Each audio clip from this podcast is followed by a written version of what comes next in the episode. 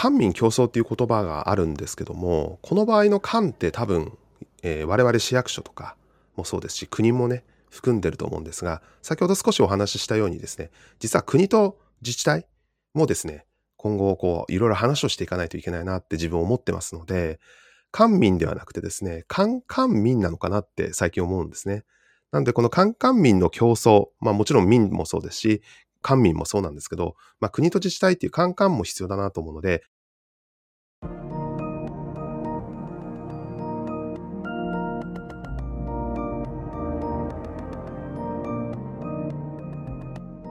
NPO 法人まちづくりエージェントサイドビーチシティのポッドキャスト番組 SB キャストです。この番組は様々なステージで地域活動、コミュニティ活動をされている皆様の活動を紹介、活動のきっかけや思いを伺うポッドキャスト番組です。進行を務めますのは私、フリーランスとしてプログラミング、アプリ開発、講師、書籍出版などを行いながらこの NPO の理事を務める高道恵です。どうぞよろしくお願いいたします。それでは、今回のゲストは NPO 法人デジタルガバメントラボの千葉大輔さんにお越しいただきました。千葉さんどうぞよろしくお願いいたします。はい、よろしくお願いいたします。はい、よろしくお願いいたします。それではまず簡単にではございますが、自己紹介からお願いいたします。はい、えー、NPO 法人デジタルガバメントラボ代表理事の千葉大輔と申します。あの本業はですね千葉県船橋市役所の職員をしておりますでその傍らあの個人的な活動として NPO 法人の代表理事を務めているということになります。はい。ありがとうございます。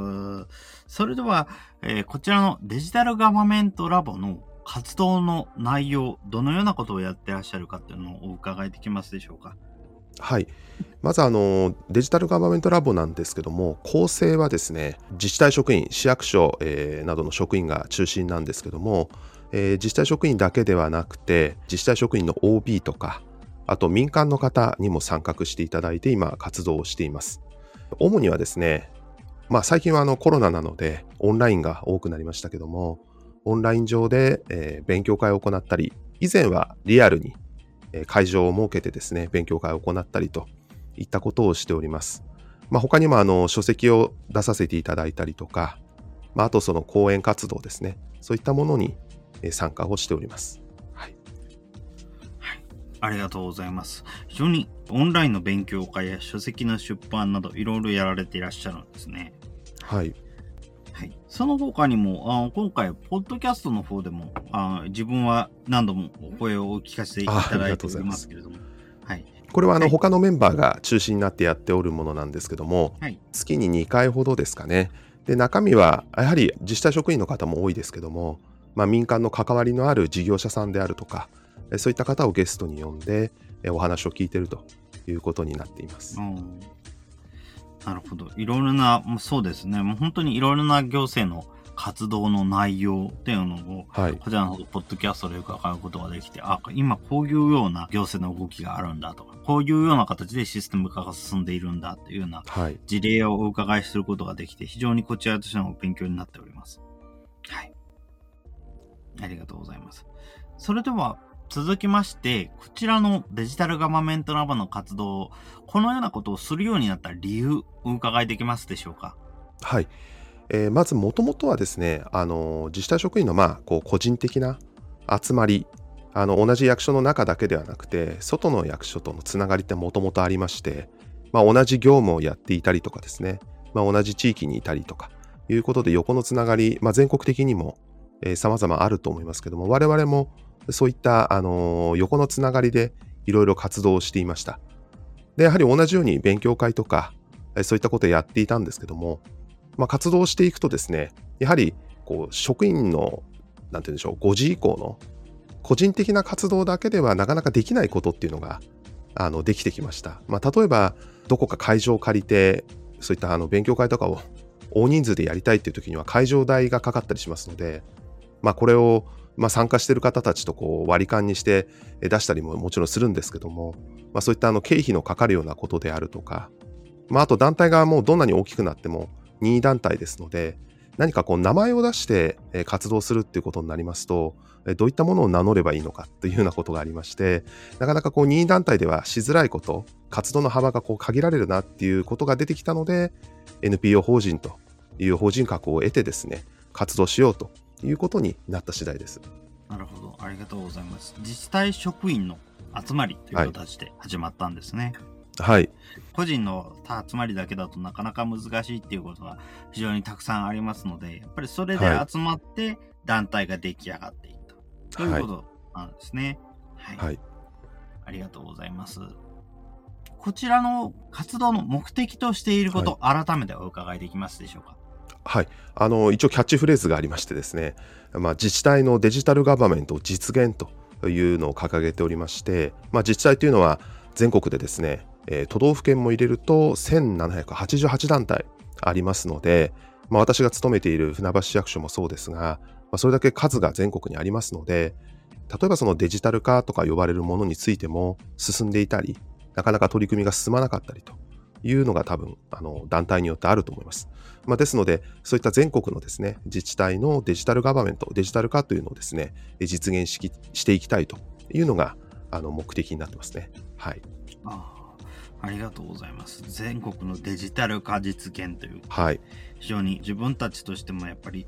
何らかの形でデジタル化のお手伝いっていうのをしていければいいなというふうに思っておりますので、はい、非常にこのような自治体側の取り組みがあるっていうのは非常に心強いものでありますね。ありがとうございます。ということは今回は対象としている主に変えたい人っていうのは自治体の方々っていう形になるんでしょうか？はいそうですあの自治体の中でですね同じような仕事をしてる方たくさんいると思うんですけども実はその自治体の中でその仕事をしてる人っていうのが1人だったりとかその課の係の1人だったりとか2人だったりとかそういうことって結構多いんですね。でそうするとあの自分1人で仕事もしくは隣の人と2人で仕事をしてたりするとやっぱりこう考え方とかあとその取り組み方とかえそういったことにこう制限が出てくるのでやはり外にですね、あの事例を求めたりとか、ヒントを求めたりして、まあ、出てったりする、そういう職員の方います。ただ、世の中の方、みんながみんなそういうわけではありませんので、まあ、そういう思いを持っていて、なかなか行動に移せない人、そういった方たちの、まあ、お手伝い、きっかけになればいいなということで、今、そういった方を対象にして活動をしています。まあ、勉強会なんかも、そういった活動の一環ということになりますね。はい。ありがとうございます。そうですね。デジタル化の活動をしている人たちが対象というはい。やはりそうですね。社内だけ、一つの自治体の中だけで仕事をしてるとどうしても分からなくなってくることとか、はい、どれが正解なのか分からないっていうことって非常にたくさんあると思います。事例が多い業界を見ててもそうなので、はい、やっぱり自治体であればなおのことなのじゃないかなっていうような形は感じますね。はい、なので、本当にそのような活動のための道しるべになる場所っていうのがこちらであると非常に心強いのではないかなっていうふうには思います。はい、そういうのを目指してます。はい。そうですね。ありがとうございます。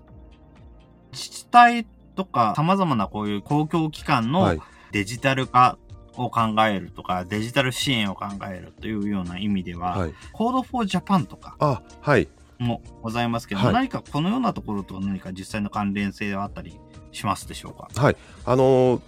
去年、もう一昨年ですね、えーと、一昨年2020年の、えー、5月だったかなぐらいにあのちょうど、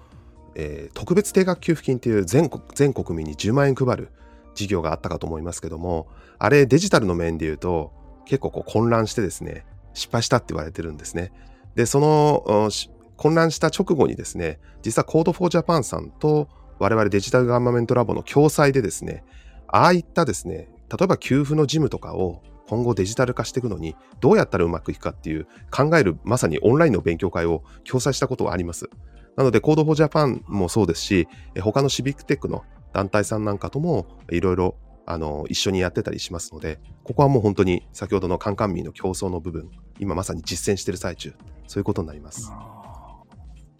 なるほど、そうですね。ということは、今まさに実践をしているということは、はい、こちら、それ以降も Code for Japan とのつながりとは何らかの形であるということなんでしょうか、はい、のあまあ、何か一緒にやったりということももちろんそうですけど、本当にあの日々、えーと、個人的なつながり、コードフォンジャパンの方にもたくさんあの人がいらっしゃいますので、その中の方とですね、日々情報交換、いろんなところでしたりしています。はい。ああ、なるほど、そうですか。ありがとうございます。今も本当にいろんな形のつながりがある、はい、ということなんですね。はい。はい。でですね、やはり Code for Japan についてはこちらの方でもいろいろとお話はお伺いしていますけれども、やっぱり自分たちとしても、やっぱり何らかの形で、いろんなところにやっぱりデジタル化とか、はい、IT の利活用支援っていうのの手は必要なんだろうなっていうふうに思っていますので、はいね、こちら、サイド BTC としてはどちらかというと、あの自治体より、あまずは、あの、その他の地域の皆様方っていう形になってしまっているので、はい、えー、そこの、なんか隙間を埋めているのが Code for Japan なのかなっていうふうに思っていますので、はい、そうですね。我々としてもそうですね。我々から見ても、我々よりもむしろ市民サイドに立っている団体さんなので、えー、我々自治体側にどうしても寄った考え方になってしまいますが、そこをですね、うまくつなぎ合わせていただくっていうことで、えー、日々こう、お話を聞いたりとかですね、情報交換してるということになりますね。ありがとうございます。そうですね。本当に、この Code for Japan ともそうですけれども、非常にいい関係で続けていけているようで、はい、素晴らしいなというふうにありがとうございます。はい。ありがとうございます。はい、それでは、こちらのあの、このデジタルガバメントラボの活動をいろいろと行っておりまして、はい、えー、何かこれが課題だなとか、そういうふうに思っていること、何かございますでしょうか？はい。あの、まあ、我々、業務としてこう、自分たちが日々やっている業務がありまして、でそれに対して、えー、課題感とかが出てきますので、それにどうやって解決していくかっていうのをみんなでこう、知恵を出し合って考える。まあ、勉強会やったりとか、ワークショップやったりとかしておりますけども、まあ、そもそもですね、じゃあなんでこれやらなきゃいけないんだっていうのはやっぱりあるわけですね。制度的なこと。例えば、オンライン申請なんかをですね、普及させたい、あの、オンライン申請を進めたいってなってもですね、一方でオンラインではできないことっていうのは未だに残ってたりします。でそうするとなんでそれって残ってるんだっていうことになるんですけども、それって結局制度の話、で制度って多くはですね、法律で決まってたりしますので、これ我々自治体があの作るものではなくて、まあ、国の方で法律を作って制度ができているということもありますので、このなんか制度の壁っていうのがですね、えー、活動していくと、まあ、と、ところどころで現れて、で、なかなかこう乗り越えられない壁だなっていうのはですね、活動してるとある、ありますね。はい。なるほど、そうですね。やはり、最終的にやっぱり法律的な制度の壁っていうのが出てきてしまう、はい、そうですね。はい。ですね。確かに自治体の活動となるとどうしてもやっぱり法律上の問題っていうのは非常に表側に出てくることもすごく多くなるんじゃないかなというふうには思いますし、はい、本当にこれが課題になってくるっていうのは非常に難しいところではあるのかなっていうふうに思います。はい、はい、ありがとうございます。なのでこちらの制度の壁をどういうふうにしていこうとか、はい、どういうふうにすればえいいのかなというのは毎回毎回考えていくっていう形になるんでしょうか？はい、はい、あのもちろん、えーと、どういう我々の目から見てですねどういったやり方がベストなのかとかっていうのはあの日々考えているところではあるんですけども今ですね、えー、昨年のあの9月にデジタル庁っていう国の役所が新しくできましたけどもこのデジタル庁の方でですね実は自治体のその例えば職員とかですね、自治体の現場の方のですね、あの意見をこう聞くとかですね、そういった取り組みが新しく始まってるんですね。で、これ我々からすると非常にありがたい取り組みになりまして、我々の方もですね、聞いてくれる方がいるんであれば、じゃあどういった提言、どういった課題感がありますっていうのをね、うまく伝えていくかっていうのを最近考えています。ですので、以前は全くこう国とですね、直接お話ができるとか、まあなんて言うんでしょう、課題についてこうやり取りあの、お話ができるっていうのはちょっと考えられなかったんですけども、最近はそういう動きがですね、国の方からも出てきているので、今まさにそういったことに一緒に取り組んでいるということになります。なるほど、そうですね。デジタル庁、そうですね。はい。デジタル庁との、今、だからそういうようなことをお互いに考えられるような関係性で、お互いに意見を言い合えるような関係性ができていっている、はい、というような形になるんでしょうか。はい。はいあとあの最近だと、はい、えー、の昔だとね電話しかなかったんですけど、まあ、今だと SNS とかありますのでそういったところまあもちろんあの公式な場っていうわけになったりするんですけどもそういったあのツールを使って双方向でのやり取りっていうのもしやすくなりましたので、まあ、やっぱりその辺は時代なんだろうなっていうふうに思ってます。そうですね。双方向でのやり取り非常にやりやすくなったと思いますし、はい、やはりそういうような場所の存在っていうのが非常に追い風になっているっていうところなんですね。はいそうなんです。わあそれはいいですね。はい。ありがとうございます。はい、何かここまでの活動で、はい、いろいろな活動で様々な自治体の活動を見たり、改善をしていった事例とか、はい、そういうのを見ていったりしたことがあると思いますけれども、はい、何か特にこれは良かったとか、これはすごく課題だなと感じたとか、そういうようなすごく思いに残っている、思い出に残っていること何かございますでしょうか？はい、あのいい事例で言いますと、あのまあ、全国にこう優れた取り組み事例ってたくさんあるんですけども、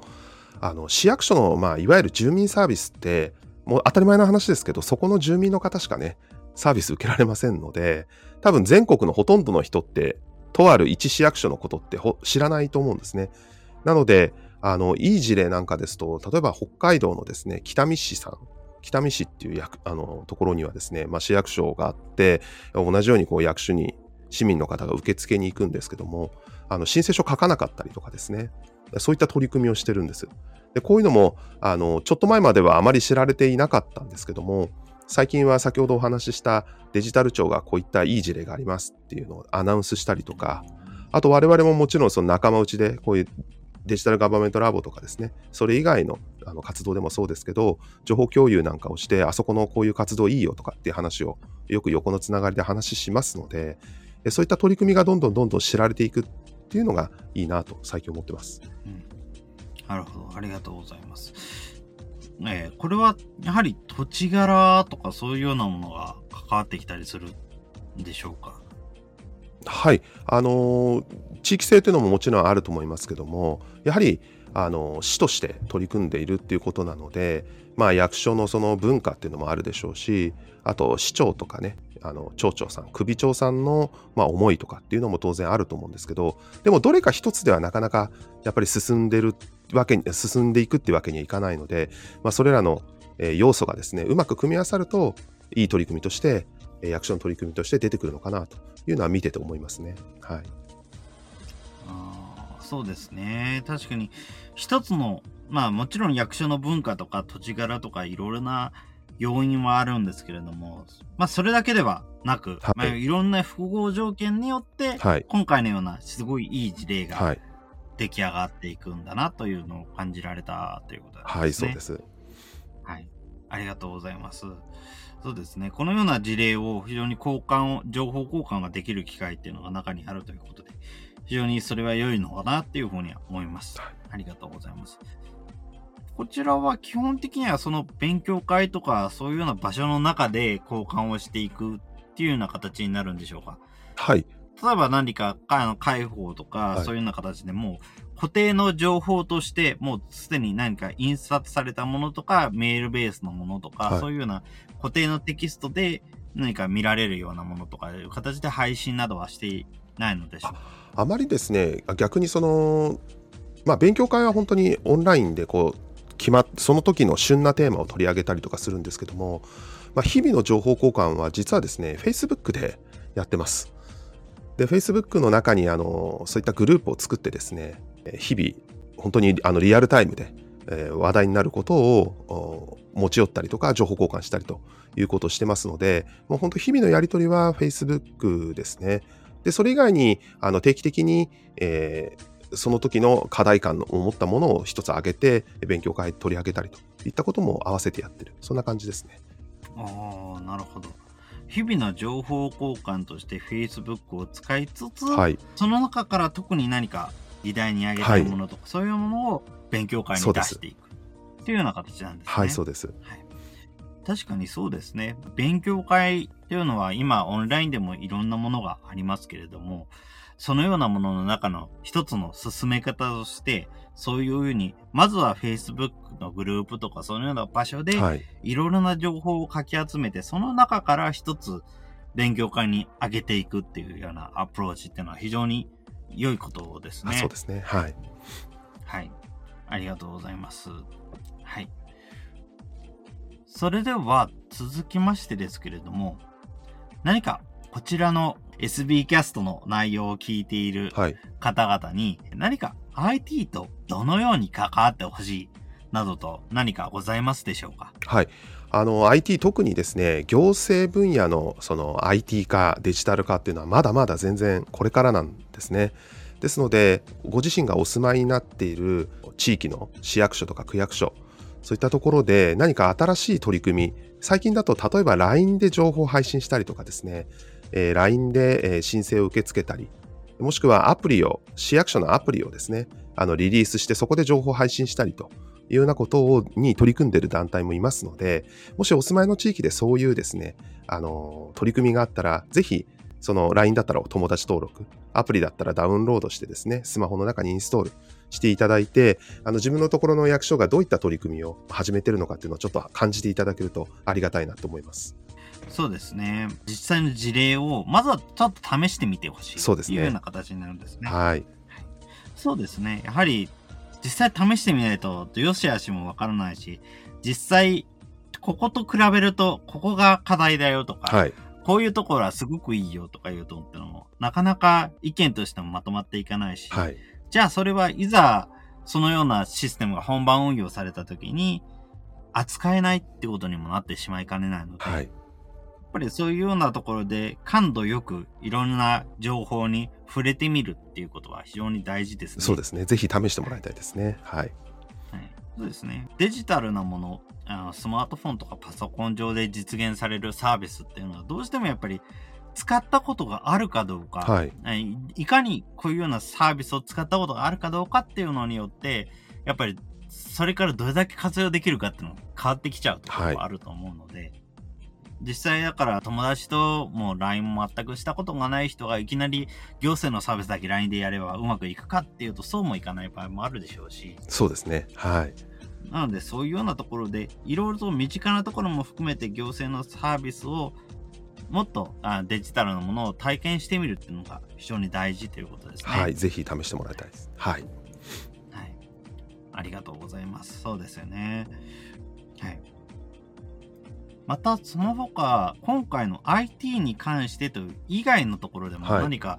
これを聞いてる人に何かしてほしい。こういうのって何かございますでしょうか、はい、これはですねぜひあのー、これも同じなんですけど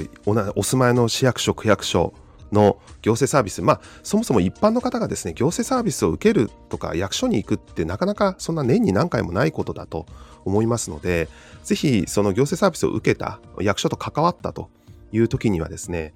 これが良くなかったなとかですね、そういう気づきがあったらぜひね、役所に伝えていただきたいんですね。あの、例えば市役所に行って手続きをする、その市役所に行かなきゃいけないっていうのがもう当たり前。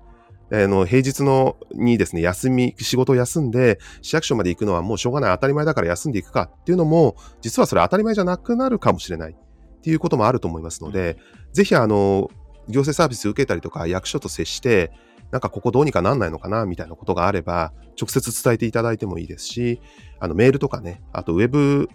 あのホームページの方からウェブフォームで投稿できたりもしますので、ぜひ気づいたところを出していただくと、やはりそこが我々、あ、こういったところが望まれてるんだなとか、こういうところが足りないんだなっていう知るきっかけになりますので、ぜひそういうお声はですね、寄せていただきたいと思います。はい。ありがとうございます。そうですね。やっぱりこれは行政と関わった時の何か何かしらのフィードバックを、なんかこういうようなところに流してほしい、ウェブフォームなどに出してほしいということですね。そうなんです。あの役所って一般の民間企業さんだとね、多分こうサービスいまいちだったなと思ったらもう次使わないだけで終わりだと思うんですけども、役所ってそこにしかないですから、不満があってもまた次行かなきゃいけないですよね。で、その不満をずっと行くたびに持たれてしまうっていうのは、やはり我々にとっても住民の方にとっても不幸だと思いますので、そこはフィードバックいただいて、日々改善していきたい、そういうふうに思ってますね。はい。そうですね。はい。役所は確かにそうですね。他の企業、一般的な企業のサービスと違って、そこにしかないそうなんですということになりますから、ね、はい、はい。ありがとうございます。そうですね。まさに、その言葉は非常にえー、わかります。自分はどちらかというと、区民センターの中の活動に関わるとかいうようなことが多くて、はい、場所にもよりけりなんですけれども、やっぱり市役所の地域振興課の、えー、一つの部署だったりすることもありますので、はい、そのようなところにやっぱり関わることが多くて、ただ、こちらの方についても、まあ本当に活動を始めた頃、10年とかそのぐらい前の頃は、ほとんど紙で対面でっていうような状況だったんですよね。はい、ただ、それも自分が、えー、関わるようになって、回覧しなければいけないので、データでいただけますかっていうのを何度も言って、まあ一度目はさすがにちょっと無理だったんですけども、はい、けどもそれも何度も何度も話をするうちに、いつの間にかデータでくださいって言ったら、はい、あ、メールアドレスを教えてくれればすぐ送りますよっていう話になったり、ちょっと前までは印刷したものを紙に書いたものを持参して持っていくっていう形が当たり前だったんですけれども、はい今や普通にズームでの面談を希望の方は言ってくださいっていう風な形になったり、場合によっては郵送だけでも、メールだけでもいいですよっていう形になってきたり、はい、いろいろと変化はしてきたということは自分も実感をしていますので、やっぱりそういうように、まずは何か、何かしらのきっかけで言ってみるっていうことはすごく大事ですよね。そうですね。あの、言ってもダメだろうなと思わずに、ぜひ言ってもらいたいですね。はい。一番最初、うまく言葉が伝わらないっていうことはあるかなというふうには思いますけれども、はい、1回で諦めないでっていうのもなかなか難しい話ではあるかとは思いますけれども、はい、ただそれでも何度も何度も言えば伝わるっていうのはすごくあるなというふうに感じています。はい、ですので、本当にフィードバックといいますか、行政の関わった時の連絡、こういう風なところは良かったよとか、そういうような話を伝えるっていうことはすごく重要になってくるんだろうなっていうふうには思います。はい。はい。はい。ありがとうございます。そうですよね。じゃあ、こちらの方でいろいろと活動のお話を今回伺っておりますけれども、はい、もう一つ、ポッドキャストの方にも少し話を戻してお話も伺えればいいやなというふうに思うんですけども、はい、あちらの方は主にどういう基準でなんかゲストの方をお呼びしているとか、はい、そういうのって何かあるんでしょうか？はい。ゲストはまあ基本的にはあの知り合いですね。はい。やはりあのつながったこういう活動の中でつながった方をお招きしてまあお話を聞いてるということになりますね。はい。あなるほど。でも逆に言うとそれでこんなにいろいろな方が来るということ？そうなんです。なので非常に幅広いですね。そうなんです。普段からやはりあの多くの人とあのお付き合いがありますのではい今だとまだ呼ぶ人に困ってはいないんじゃないかなっていうふうに思います。ああ、なるほど、そうですね。今まさに全然困ってないぐらい多いっていうのはすごく素晴らしいことだなっていうふうに思います。はい。あの特に何かこういうようなポッドキャストをやるからということで誰かを探してとかそういうようなことはないんですね。あそうですね。はい。普段日、えーと、普段から関わりのある方で、まあ、次この人にしようとか、そういった形であのどんどんどんどん広げてる形になりますので、はい。なるほど、ありがとうございます。普段から関わりのある方々、そうですね。やはり、あのこちらの SB キャストの方では、まあ、どちらかというと、他のポッドキャストとかを聞いていて、はい、あ、この方々にお話を伺いしたいなとか、そういうような方をきっかけになるっていうようなことが多いので、この人に声かけようというようなリストは決まってなかったりはします。うん、それでも、増える速度の方が速いので、今のところ困ってないという形にはなるんですけども、はい。特にやはり今オンラインイベント等もありますしそうですね。例えばそれぞれの自治体の活動事例とかこういうようなことを考えてやっている人がいるとかそういうような話を聞く機会はすごく多くなりましたので、うんだから、そういうような話を聞いて、ちょっと、あ、ここの話を聞いてみたいなっていうふうに思うことはすごくたくさんありますので、はい。なので、本当こちらの方でも今のところ困ってはいないっていう形にはなりますが、す、べ、て、もうすでに話、この人の話を聞いてみようのリストがもう埋まっているっていうわけではなかったりします。はい。ありがとうございます。それでは続きましてではございますが、デジタルガバメントラボの活動、非常にいろいろな形式での発信もあるかと思いますが、今後、インターネットで、特にインターネットでデジタルガバメントラボの活動を知るには、どのようにすればよろしいでしょうか？はい、あのまずは、えーと、Facebook でも我々のページがありますのでそこのページでまあ新規のお知らせなんかはしております。でそのページと連動してですねあのデジタルガバメントラボ自体のあのホームページウェブページもありますので、まあ、どちらかをあの見ていていただければ、まあ、新たな取り組みとかイベントとかですねそういったことのお知らせは届くと思います。なるほど。ありがとうございます。Facebook またはサイトなんですね。すねはい、こちらの方は自治体に実際に関わっている職員以外の方も関われるっていうことなんでしょうか？はい。もともとそうなんです。デジタルガバメントラボ自体がですね、その民間の方とも競争したいっていうのも一つの、まあ、テーマになってましたので、はい、もちろん、あの自治体職員じゃなくても、イベントに参加していただいたりとか、えー、勉強会に参加していただいたりとか、そういったこと可能な場合もありますので、はい、ぜひそういった際にはですね、参加していただきたいなと思います。そうですね。ありがとうございます。民間とも競争をしていきたいということでございますね。はい、はいサイドビーチシティとしても、自治体が今どういうふうなことを考えているんだろう、自治体が今何をしているんだろうというのは、まあ、興味関心はありつつも、なかなか関われていないっていうところはありますので、地域からの提案が多いっていうのもあるんですけれども、なかなか人手が足りなくてっていうところもありますが、はい、やっぱり情報がなかなかこちらの方に降りてこないとかいうようなこともありますので、うんだからそういうような話を、なんかこういうような勉強会で聞ける機会があれば、それは非常に心強いことですね。はい。はい。ありがとうございます。そうですね。はい。えー、では、こちらの方にもぜひちょっと興味がありますので見させていただければいいなというふうに思いますね。はい、よろしくお願いします、はい。ありがとうございます。よろしくお願いします。そうですね。やっぱりこういう勉強会とか、こちらの方もオンラインでありますし、オンラインで見られるっていう機会は非常に最近増えてきているので、うん、えー、自分も技術系の勉強会であっても、自分にとっては技術の専門職で仕事をした経験が一度もないので、なかなかやっぱりそういうような、あ本職の人が何を考えているのかとか、はい、本職の人がどこを気をつけているのかって聞く機会がなかったので、だからこういうようなオンラインでいろいろなものを知ることができるっていう環境下、非常に嬉しいですね。ありがとうございます。はい。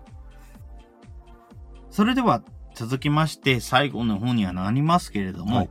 デジタルガバメントラボの、えー、活動のキーワード、はい、何かございましたら、お伺いできますでしょうか？はい。あのよく官民競争っていう言葉があるんですけどもこの場合の官って多分、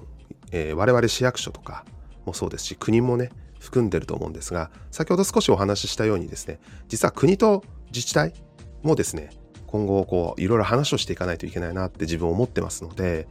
官民ではなくてですね官官民なのかなって最近思うんですねなのでこの官官民の競争まあもちろん民もそうですし官民もそうなんですけど、まあ、国と自治体っていう官官も必要だなと思うので官官民の競争を、ま、今後もやっていきたいと思ってますのでそれがキーワードになるかなと思います。官民競争、そうですね。確かに住民から見るとなかなか、はい、そうなんです。その国と自治体っていうのを分けて捉えるっていうことはあまりできないでいるので、はい、やはりそういうような観点はあまりありませんでした。そうですね。はい、ただやはり国がやってることと自治体がやってることと当然違ってくるので、はい、やはりそうですね、官官民の競争を考えていくことっていうのは非常に大事になってくるのかなっていうふうには思います。はい、そこ頑張っていきたいなと思ってます。はい。はい。ありがとうございます。それでは、えー、この他何かぜひにこれは言っておきたいっていうようなこと何かございますでしょうか？あぜひにですかそうですねまあちょっと繰り返しになりますけども、まあ、役所の方でもいろいろあのこれからですね取り組みが始まっていきますので、まあ、ぜひですねあのーお住まいの地域の役所のですね新しいデジタル化の取り組みっていうのを見たり聞いたりしたらぜひそれをね、触れてみていただきたいと思いますね。で我々もやっぱりあの使われてなんぼみたいなところもありますので、始めたからにはたくさんの方に利用していただきたいと思ってますので、そういったところ、あの一度でもいいので、チャレンジしていただきたいなというふうに思います。そうですね。使われてなんぼ。はい。そうです、ね、そうなんです。本当にその通りだと思います。ただ、そしてそのためにやはりデジタル的な感度っていうのも常に高く持っていかなければいけないなというところはありますので、はい、やっぱり、なんていうか、あの、非常に今は今自分がいろんなところであんまりこういうようなデジタルなものに触れられていないとか、触れてないっていうような方のお話をお伺いしていると、どうしてもやっぱりデジタルなものに普段触れてないから、うん、今更ちょっと触れないっていうようなところがあったりするのかなっていうのと、はい、すごく使っている、すごくいろんなものを使っている人でない場合は、今ってあの活動を全てデジタル化するか全くしないかの二択になっちゃってることってあるんじゃないのかなっていうふうには思っているんですね。やはり、なんていうか、例えばあの、今のオンラインのイベントであっても、別にオフラインのイベントを否定するものでも何でもないし、オフラインとオンライン、うまいつながり方を工夫していければいいんですけれども、今、オンラインの関わりを、だけをやっている人と、うん、オフラインの関わりだけをやっている人の二分になっちゃっているっていうようなところがあるのかなっていうふうに気はしているので。でね、はい、はい。だからそういうような、なんかお互いの、あの、うまくバランスをとって、えー、両方とも使うみたいな、そういうような考え方を持つためには、まずはデジタル感度を上げていくこと、いろんなものを、いろんなものに触れてみることっていうのを、まずはやってほしいなっていうふうに思います。はい。もちろんやはり、例えば過去にちょっと何らかの失敗をしたとか、いうようなこと、えー、古いパソコンで例えばデータを消してしまったとか、非常に解像度の悪いものを見て画面用意してしまって以来こういうようなものを触りたくないんだっていうようなこととか、いろいろご事情あるかと思いますけれども、ただ今は、今のものがそれの延長線上にあるのかっていうと、必ずしもそうではないので、うん、なのでそういうようなものも、あの定期的にちょこっとでも先入観持たずに触れてってもらえると嬉しいなというのはありますね。はい、その通りですね。はい。はい。ありがとうございます。はい。それでは、えー、こちらの方で終わりにしていきたいと思いますが、よろしいでしょうか？はい。はい。ありがとうございます。ありがとうございました。はい。それでは、今回のゲストは NPO 法人デジタルガバメントラボの千葉大輔さんでございました。千葉さんどうもありがとうございました。どうもありがとうございました。ありがとうございました。